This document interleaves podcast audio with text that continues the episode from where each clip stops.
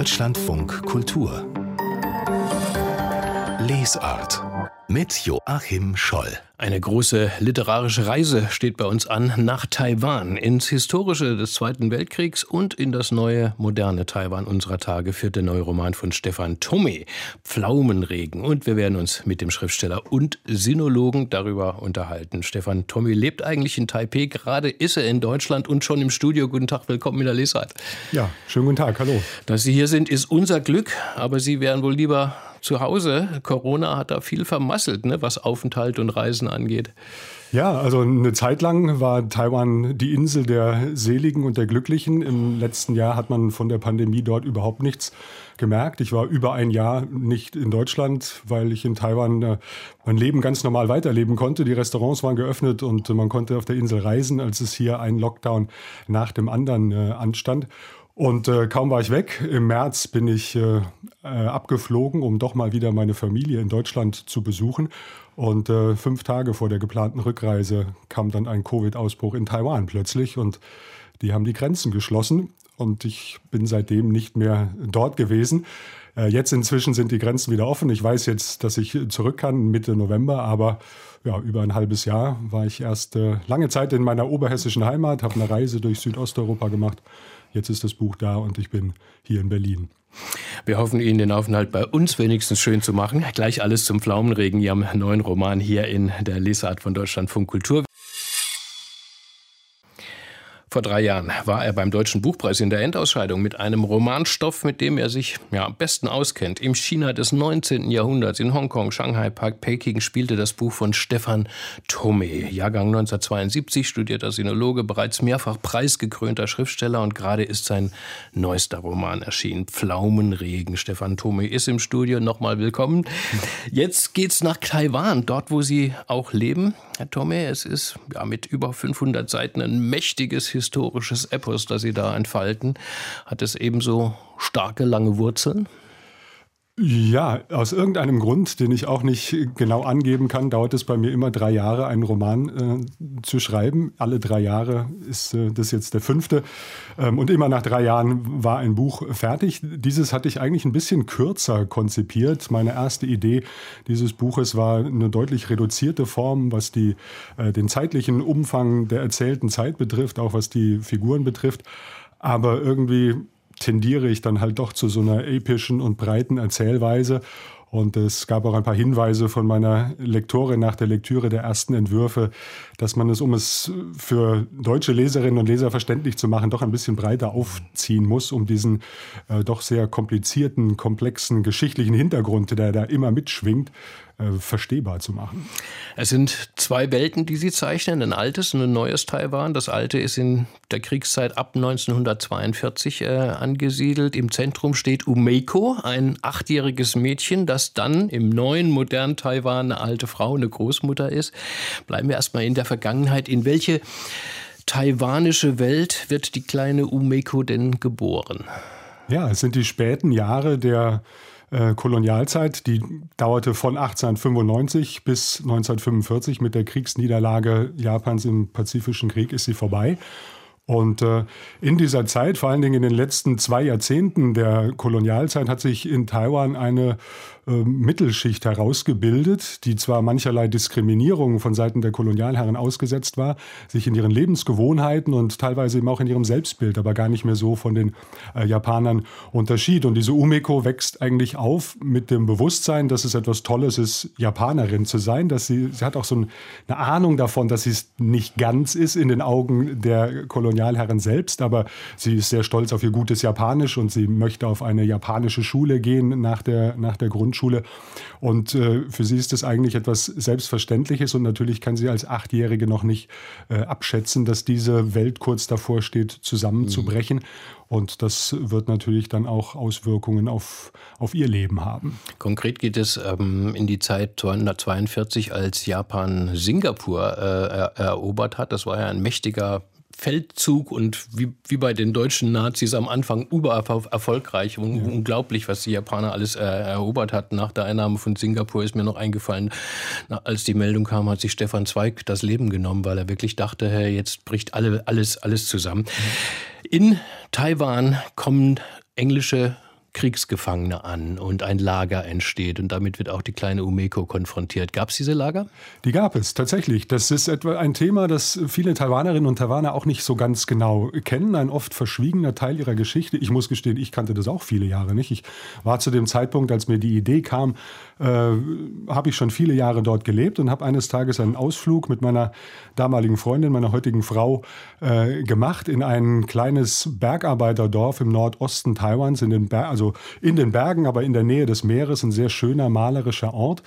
Und äh, dort stießen wir plötzlich auf ein Memorial, eine Gedenkstätte für ein Kriegsgefangenenlager. Und äh, im, im, Zweiten Weltkrieg, das die Japaner eben dort in den späten Jahren äh, des, des Pazifischen Kriegs eingerichtet haben, Gefangene aus, äh, aus England und naja, das war ja eine multinationale Armee, Australier und, und Neuseeländer und so weiter waren dort auch beteiligt. Und ähm, ja, und dann bin ich dem ein bisschen nachgegangen und habe festgestellt, dass das ein, ein sehr berüchtigtes Lager war. Kinkaseki hieß der, der Ort in der japanischen Aussprache damals. Die Gefangenen mussten unter schrecklichen Bedingungen in einer Kupfermine arbeiten. Kupfer war kriegswichtig für die Waffenproduktion. Und äh, im Roman ist es natürlich so, dass der Krieg, der lange Zeit sich nur im Hintergrund abspielt, dann in Form dieses Gefangenenlagers plötzlich vor der Haustür ist und man dem nicht mehr ausweichen kann. Und äh, im Verlauf der Geschichte spielt das auch eine besondere Rolle, was es mit diesem Lager auf sich hat. Und alles ändert sich natürlich dann, als die große Niederlage der Japaner, von der man in Taiwan auch wenig Ahnung hat, weil die Propaganda natürlich immer noch vom Sieg spricht. Ähm, äh, was, was ist dann, was passiert mit Umekos Familie? Ja, so wie so viele äh, Taiwaner ändert sich praktisch über Nacht die ganze Welt, in der sie, in der sie aufgewachsen sind. Äh, Japan, äh, die Insel Taiwan wird an China zurückgegeben, zurück, aber in der Erinnerung vieler Menschen und zumal der Jungen und eines Kindes wie Umiko gab es gar keine Erinnerung an die Zeit, als, als Taiwan mal zu China gehört hat. Und äh, es wird ein sehr strenges Regime, ein diktatorisches Regime aufgezogen. Die japanische Sprache wird innerhalb eines Jahres verboten. Äh, die Leute werden ziemlich gewaltsam sinisiert. In der Schulbildung zeigt sich das, aber eben im ganzen Alltagsleben. Und äh, man lebt noch am selben Ort, aber plötzlich in einem völlig anderen Land, in dem man noch deutlicher als vorher der Underdog und die, die äh, unterdrückte Mehrheit ist, mhm. die von einer neuen Elite eben äh, unterdrückt wird. Ich muss ja zugeben, Herr, äh, Tomé, dass ich so nach 100 Seiten das Buch erstmal weglegt und sagte, jetzt musst du dir endlich mal ein paar Artikel über Taiwan und über die Geschichte ähm, äh, äh, zu Gemüte führen, weil das, das hat ja keinen Doch, du hast ja wirklich keine Ahnung. Also man fühlt beim Lesen ständig so, also Moment, das wusste ich nicht. Zum Beispiel, dass es 1947 einen Aufstand der Inselbewohner gab, der in einem schrecklichen Massaker endete. Sie erzählen davon, ich glaube nicht, dass es also wirklich groß im kollektiven europäischen Gedächtnis dieses Massaker überhaupt vorhanden ist. Ne? Das kollektive europäische Gedächtnis ist sehr auf Europa fokussiert. Ja. Ähm, das ging mir schon mit dem letzten Buch so, als ich von einem wirklich historischen Ereignis erster Güte gesprochen habe, einem riesigen Bürgerkrieg und viele Leute sagten mir, nie haben sie davon gehört. Taiwan ist natürlich noch marginaler, das hat auch mit der politischen Isolation des Landes zu tun. Und äh, ja, in der Tat, ich fand es natürlich reizvoll, mal äh, bestimmte Ereignisse, der Zweite Weltkrieg ist für uns in erster Linie ein europäisches Ereignis und zumal ein deutsches. Ähm, und das aus der anderen Perspektive, von der anderen Seite der Welt zu äh, erzählen, wo man immer wieder denkt, Moment, irgendwie in der Zeit war was, das weiß ich, aber aus der Perspektive Ostasiens nimmt sich vieles eben ganz anders aus. Ich hoffe, dass, das, äh, dass es vielen Leserinnen und Lesern so geht und sie motiviert, äh, etwas mehr wissen zu wollen über diesen Teil der Welt. Eingebunden in die historische Erzählung über die kleine Umeko, das ist die Geschichte von Harry, ihrem Sohn, der in den USA lebt und 2016 wiederum mit seinem Sohn nach Taiwan zurückkehrt, um mehr über seine Mutter zu erfahren, die kolonial-japanische Zeit. Und er möchte einen Roman darüber schreiben. Und da lernen wir nun junge Menschen, der internationalen Moderne kennen, sag ich mal. Also taiwanesisch, chinesischstämmig, aber kosmopolitisch mit hochbezahlten Jobs in Hongkong, das Handy immer im Einsatz. Ähm, spielt für diese Generation der Taiwaner, Herr Tommy, die, die Vergangenheit eigentlich überhaupt eine Rolle? Äh, die Vergangenheit als solche vielleicht nicht, aber die Auswirkungen dieser Vergangenheit, die sind natürlich immer noch äh, greifbar. Der Konflikt mit China, und die Spannungen, die es gibt in der Taiwanstraße, die spielen natürlich für viele Taiwanerinnen und Taiwaner eine Rolle, die von diesen alten Gegensätzen derer, die in den 40er Jahren infolge des verlorenen Bürgerkriegs nach Taiwan gekommen sind und derer, die schon seit 300 Jahren dort leben, diese Grenzen verwischen ein, ein bisschen. Es gibt eine neue taiwanische Identität unter den jungen Menschen, aber Es gibt äh, viele, die sagen, wir müssen jetzt dieses Land, diese Gesellschaft aufbauen als freie, als demokratische, kosmopolitische und multikulturelle, die sie ist. Und andere sagen, ja, aber vielleicht gehen hier ja bald die Lichter aus, wenn, äh, wenn es tatsächlich zum Krieg mit China kommen könnte. Man kann das ja nicht ausschließen. Ähm, viele unterliegen den, der Verführung durch Jobangebote gut bezahlte auf dem chinesischen Festland. In Shanghai wohnen fast eine Million Taiwanerinnen und Taiwaner. Ähm, andere sagen, hier gibt es keine Zukunft für uns, wir gehen nach Europa, wir gehen nach Amerika vor allen Dingen. Also da gibt es eine ganze Bandbreite von, äh, von, von Reaktionen und Positionen. Aber das ist alles Teil des äh, schwierigen historischen Erbes dieser Insel. Eins habe ich auch von Ihnen gelernt, Herr, Herr Tommy, dass man nicht Taiwanese sagt, wie eigentlich immer hier bei uns, sondern Taiwaner. In der Familie von Umeko, da verbirgt sich ein Geheimnis, ein Trauma, dem Harry immer näher kommt. Ähm, das ist die Spannung auch dieses Romans. Wir dürfen hier nichts verraten, aber ähm, hier kann man als deutscher und unkundiger Leser wenigstens einige Parallelen zielen. Das Schweigen nämlich der Älteren. Also mit seiner Mutter über die Vergangenheit zu sprechen, ist wie ein scheues Tier zu füttern, heißt es an einer Stelle. Und das erinnert ja stark an den deutschen Umgang mit dem Nationalsozialismus. Rassismus war. Ist das in Taiwan ähnlich gewesen? Ja, wobei es in dem Falle eher die Schwierigkeit der Opfer ist, darüber zu reden und nicht der Täter, die eben nicht bekennen wollen, was passiert ist, sondern äh, der Opfer, die danach jahrzehntelang eingeschüchtert wurden. Es war verboten, darüber zu reden, man durfte das nicht. Und etwas von dieser Haltung hat sich natürlich äh, bei den Leuten festgesetzt und, und internalisiert. Es gibt sowieso manchmal in Bereichen der ostasiatischen Kultur eine gewisse Scheu, sehr persönlich, sehr offen zu reden. Ähm, ich beobachte das oft und habe lange gebraucht, das zu verstehen, äh, wie in den Familien kommuniziert wird und manchmal nicht kommuniziert wird oder wie, wenn ich glaube, dass nicht kommuniziert wird, da äh, geheime Signale hin und her gehen, die den Leuten eben doch etwas mitteilen, was, worauf meine Antennen nicht so ausgerichtet sind. Es ist manchmal eine Frage des Codes, in dem man sich äh, unterhält. Das alles ist für einen Außenseiter der ich war, als der ich mich jetzt so nicht mehr betrachte. Aber ähm, man braucht schon sehr lange Zeit, um so ein Feingefühl für die, für die Art und Weise zu bekommen, wie Menschen miteinander umgehen. Es ist nicht einfach nur historisches Wissen, das man braucht, sondern ein Gespür dafür, wie gehen die Leute miteinander um, wie sind sie drauf, wie ticken sie, im Geheimen und im Gespräch. Mhm. Sie sprechen sich im Vorwort Ihres Buches für ein unabhängiges Taiwan aus. Das ist eigentlich ungewöhnlich für einen Romancier, so ein klares politisches Statement.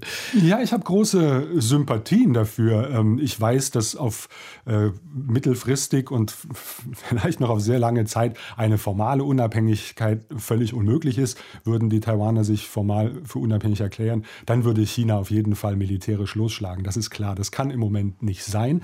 Aber mir geht es in dem Buch erstmal darum, darauf aufmerksam zu machen, dass China, dass Taiwan nicht selbstverständlich ein Teil von China ist. Dass natürlich die chinesische Kultur und Sprache ein wichtiges äh, Ingredienz dieser Identität ist. Aber es hat sich aufgrund der besonderen Geschichte, und das beginnt mit der Kolonialzeit, bis äh, zur selbsterkämpften Demokratisierung und Öffnung der Gesellschaft eben eine sehr eigene äh, taiwanische Identität herausgebildet. Man beobachtet das auch in Meinungsumfragen. Sind sie eher Chinese, sind sie eher Taiwaner? Und immer mehr Leute bezeichnen sich selbst zuerst und vor allem als Taiwanerinnen und Taiwaner.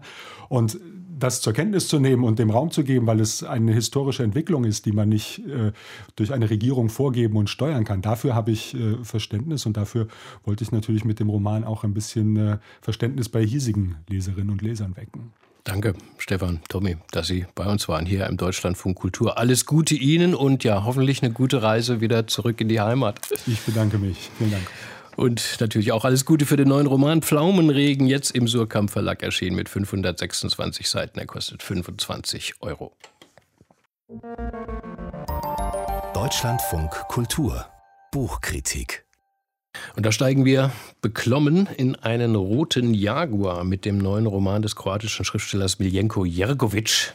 Beklommen, weil diese Fahrt tragisch verläuft. Unser Kritiker im Studio ist Roland Zechner, Spezialist für osteuropäische Literatur. Sagen Sie uns doch zunächst ein paar Worte, Herr Zechner, zu diesem Autor. Er hat mittlerweile ja doch ein sehr umfangreiches Werk, ist vielfach und europaweit auch preisgekrönt. So bekannt ist sein Name allerdings bei uns nicht geworden. Was ist denn dieser Miljenko Jagovic für ein Schriftsteller? Jergovic, muss man sagen, der kommt, er ist 66 in Sarajevo geboren, war auch während des Krieges für ein Jahr, während der Besatz, äh, wegen der Belagerung Sarajevos in der Stadt. Er ist untriebig. Seit Anfang der 90er Jahre hat er fast jedes Jahr ein neues Buch veröffentlicht, wurde auch vielfach übersetzt. Auch in Deutsche ist zum Beispiel Vater ähm, der Walnussbaum oder Rottannenbaum übersetzt worden. Er ist aber auch ein streitbarer Autor, der sich vor allem gegen den Nationalismus wendet. So war er Mitglied im PEN-Zentrum Bosnien-Herzegowinas ausgetreten, war auch im Verband der kroatischen Schriftstellermitglieder, sogar Präsident, ausgetreten. Und es war immer wieder diese politischen Streits. Und er zeichnet nach die Geschichte Jugoslawiens, aber positioniert sich da auch gegen den Nationalismus. Und nun also der Rote Jaguar, der neue Roman. Was passiert denn im und mit dem Luxusauto? Dieses äh, Luxusauto ist das Urlaubsgefährt von Borka und Soran. Die fahren auf einer Küstenstraße in Kroatien entlang und vor ihr Auto läuft Herkul. Herkul ist der Sohn eines äh, na, Generals aus dem ähm, Bürgerkrieg in Jugoslawien. Und ist, der geliebte Sohn ist der einzige Sohn und er ist auch ein wenig behindert. Gleichzeitig findet auch das Fußballnationalspiel zwischen Serbien und Kroatien statt. Es ist übrigens ein Jahr, was nicht angegeben wird. Es ist 20XY, also es ist irgendwie undefinierte Zukunft. Ähm, und er läuft vor das Auto, dieser Herkul, und es passiert ein Unfall und daraus entwickelt sich dann sozusagen eine ganze Tragödie. Und was für eine Tragödie? Ja, dieses. Äh, also was genau vor Ort dann passiert, weiß man nicht. Zumindest aber kriegt man dann später raus, dass die beiden, Sor äh, Soran und Borka, verstümmelt werden und ihre Leichen werden erst später gefunden. Also die Nachricht dreht aber dann trotzdem im Internet, also dass der Sohn angefahren wurde, plus noch weitere nationalistisch gefärbte Nachrichten gehen dann durch das Internet und es kommt dann in Kroatien zu antiserbischen Pogrom. Mobs bilden sich, ziehen durch die Straßen, suchen Menschen mit serbischen Namen oder andere, die sich gegen die kroatische Nation richten. Es sind ja zwei Hauptfiguren, dieser Zoran und dann eben der Vater, dieser General Chumur. Ähm, sind das die Antipoden? Was, was, wie werden diese gezeichnet, diese beiden Figuren? Man kann sich schon als Antipoden bezeichnen. Es gibt so drei Hauptteile in dem Buch. In dem ersten kommt Soran vor. Soran ist auch in Sarajevo geboren, ist Serbe, ähm, ist aber sehr nachdenklich. Der will diese Identität nicht annehmen, diese serbische. War auch während des Kriegs mit seiner Frau in der Stadt, als serbische Kräfte die Stadt belagert haben. Ähm, und kehrt dann aber nach dem Krieg seiner Heimat den Rücken, geht mit Borka zusammen nach Wien, baut sich da ein völlig neues Leben aus. Und Jergovic beschreibt das so ein Nachdenken. Er ist ein Ich-Erzähler, der sich fragt, wie ist das, wie hängt das alles miteinander zusammen? Wie ist seine Rolle da drin? Wie ist meine Identität? Ganz im Gegenteil dazu natürlich Zumor, der ist, kommt auch aus Bosnien, hat auch in Sarajevo gelebt und hat dann aber ist dann früh schon mit dem jugoslawischen Staat in Konflikt gekommen und hat dann den Nationalismus für sich entdeckt und hat das natürlich in den 90er Jahren ausleben können. Und ähm, das, die, die Erzählung von Jumor ist wie ein Interviewgespräch, das er führt und er ist dann in einem Laberflash drin und redet und redet, stellt auch Fragen wie Soran, aber Soran lässt diese Fragen stehen, Schumer beantwortet sie natürlich gleich selber und hat natürlich das gleich in den nationalistischen Turn gewendet. Mhm. Gelingt denn dieser Roman, Roland Zechner? Also es ist ja ein mächtiger Stoff, also aus einer persönlichen Tragödie folgt praktisch irgendwie so das ganze politische Tableau mit diesem wahrscheinlich endlos schwelenden Konflikt äh, zwischen, zwischen Nationalisten und äh, äh Nicht-Nationalisten. Ähm, überzeugt Sie dieser Roman? Mich überzeugt das schon weil das sagen, die Realität oder die Fiktion schon sehr nah an der Realität dran ist. Also, und das, das ist auch, auch die Geschichten, wie Soran und Jummo ihre Biografie erzählen, da ist auch viel Fiktion mit dabei, aber man weiß, sowas hätte es im ehemaligen sozialistischen Jugoslawien geben können und auch wie die Zukunft da gestaltet wird und ausgeschmückt wird, auch das ist äh, denkbar mit all diesen Fake News und dem Nationalismus, der wieder hochkommt und Mobs, die sich zusammenrotten und Regierungen, die das vertuschen wollen und so weiter. Der Rote Jaguar, der neue Roman von Miljenko Jergovic, jetzt in deutscher Übersetzung von Brigitte Döbert im Schöfflin Verlag erschienen mit 191 Seiten für 22 Euro. Roland Tschechner hat uns das Buch vorgestellt. Danke Ihnen. Seine Besprechung sowie alle Angaben stellen wir für immer, wie immer für Sie ins Netz. Schauen Sie unter www.deutschlandfunkkultur.de. Ja, hätte man mal auf sie gehört in Troja, dann wäre das mit dem Pferd wohl nicht passiert. Aber niemand gab etwas auf die Worte der Kassandra, der antiken Seherin. Im heutigen Tübingen hat sich unter ihrem großen Namen ein Forschungsteam gebildet, das mit Hilfe von Literaturanalysen die Krisen der Zukunft voraussagen will. Oha, hat sich auch unsere Autorin Katharina Borchert gefragt, gesagt, ist nach Tübingen gefahren, um sich dieses Projekt näher anzusehen. Zukunft antizipieren, Krisen voraussagen, das ist eigentlich der große Job der Geheimdienste. Pausenlos sind sie unterwegs und lauschen Politik, Wirtschaft und Militär anderer Länder die Vorhaben ab. Aber reicht das? Oder sollte man nicht viel eher die Literatur einer Region unter die Lupe nehmen, wenn man wissen will, wie es um diese steht und welche Gefahren womöglich drohen? Allerdings findet Jürgen Wertheimer, emeritierter Literaturwissenschaftler, Jetzt Leiter des Projektes Cassandra, das am Weltethos-Institut der Universität Tübingen angesiedelt ist. Für mich ist die Literatur einer der größten Erinnerungsspeicher der Menschheit.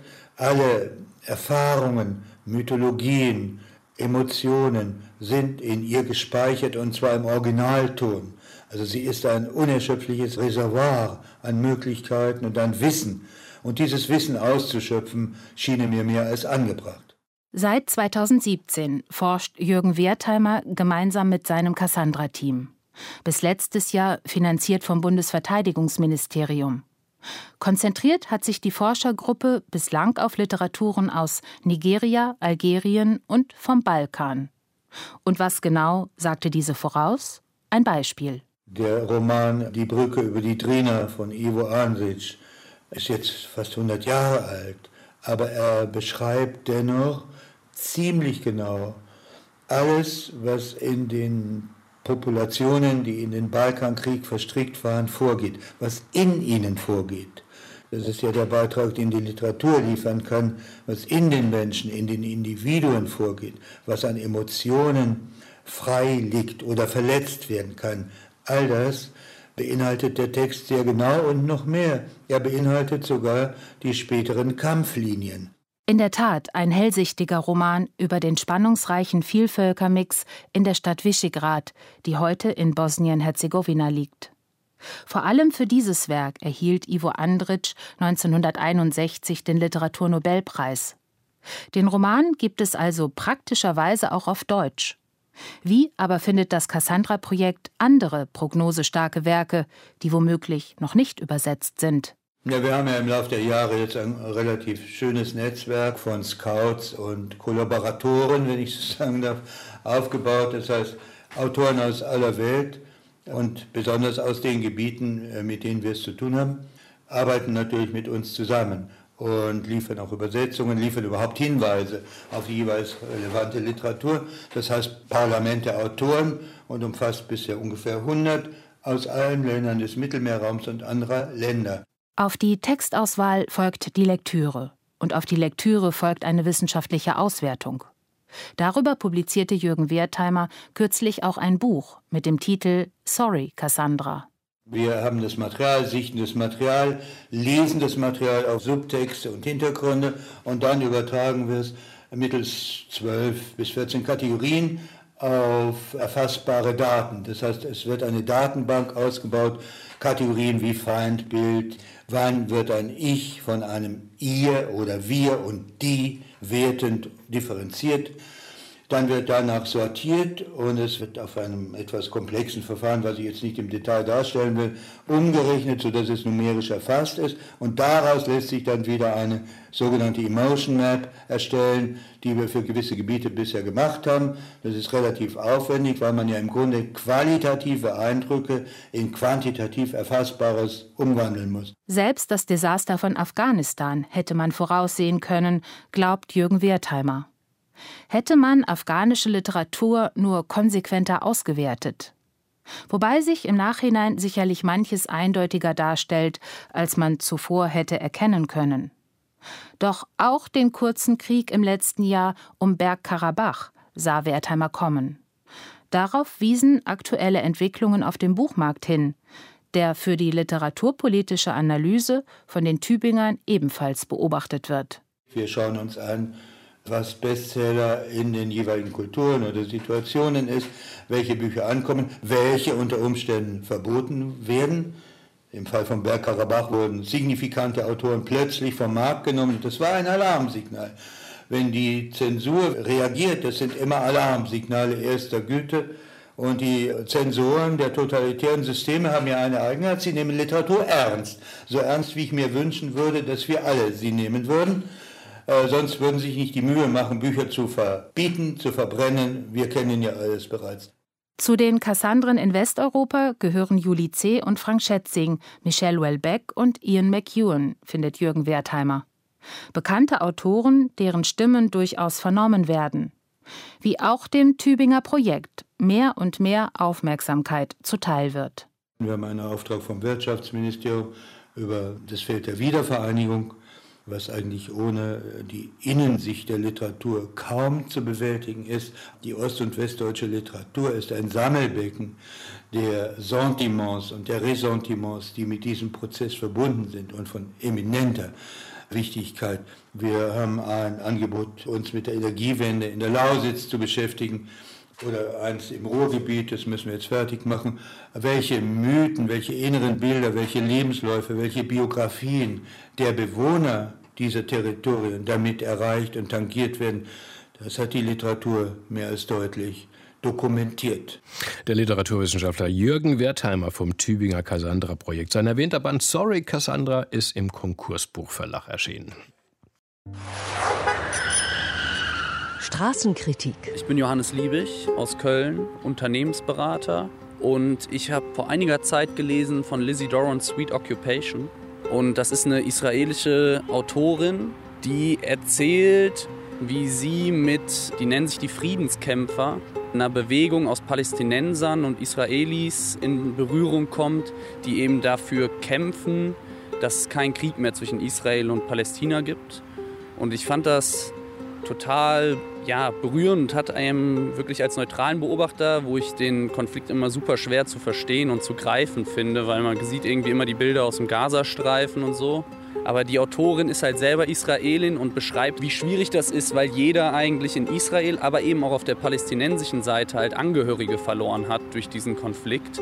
Dann eben diese Brücke zu schlagen und zu sagen, okay, jetzt muss das Töten aufhören. Wir müssen einen anderen Weg wählen, damit nicht noch mehr Kinder, Mütter, Väter sterben. Ein ganz tolles Buch, relativ kurz, ist einfach geschrieben, deswegen auf jeden Fall ganz klare Buchempfehlung. In Köln treffen wir diese Woche unsere Straßenkritikerinnen und Kritiker und Johannes Liebig legt uns Sweet Occupation ans Herz, das Buch der israelischen Autorin Lizzie Doron im deutschen Taschenbuchverlag auf Deutsch erschienen, übersetzt von Mirjam Pressler, 208 Seiten, kosten rund 11 Euro. So, und damit klappen wir die Bücher für heute zu. Nach 11 Uhr erfahren Sie hier im Deutschlandfunk Kultur alles zum Start des Reeperbahn Festivals in Hamburg.